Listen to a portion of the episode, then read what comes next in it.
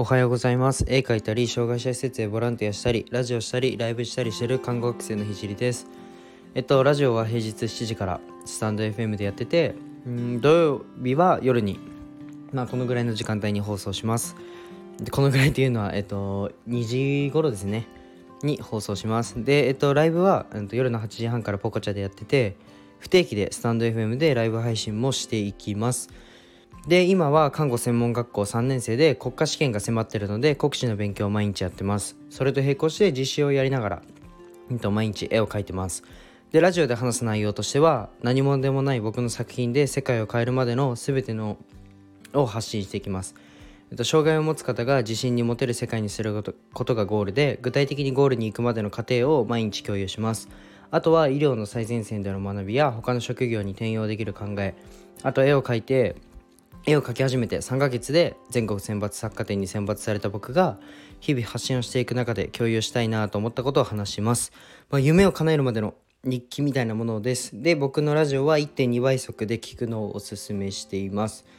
で今日のテーマは、うん、と数字のリアルというテーマで話していこうと思います。まあオンライン勉強会で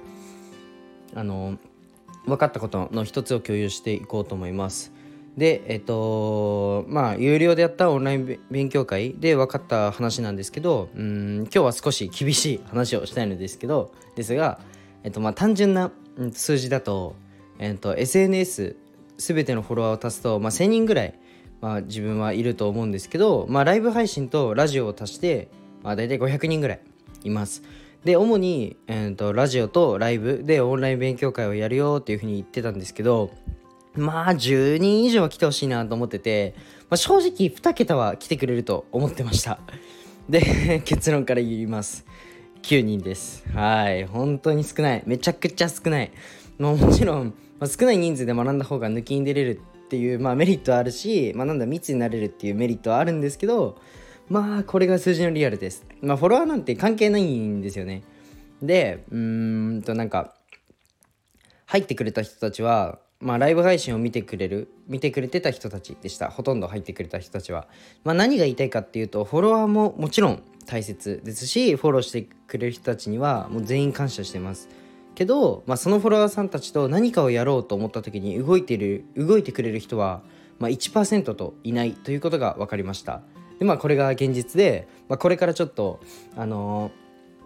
ー、SNS で発信を通して自分と一緒に何かをやりたいって思ってるなんか仲間を増やしたいっていう方はあのフォロワーっていうのは本当にあの関係ないのでうんなんだろうな、まあ、この数字のリアルという発信を聞いて少しあの耳が痛いなと思うかもしれないんですけど、まあ、ちょっと分かっていただけたらなって思います。でフォローしてくれる人たちには本当にあの感謝しています。でも本当にこれが現実なんですよね。ラジオではあの日々学びを日記のようにして話していてとても楽しいんですけどまあ、フォロワーフォロワーを増やしたければ多分僕はあの医療の観点から考えるダイエットとかうん看護学生にモテるにはとかなんかそんな感じで、まあ、数字が取れるようにタイトルをつけて話していると思います。でも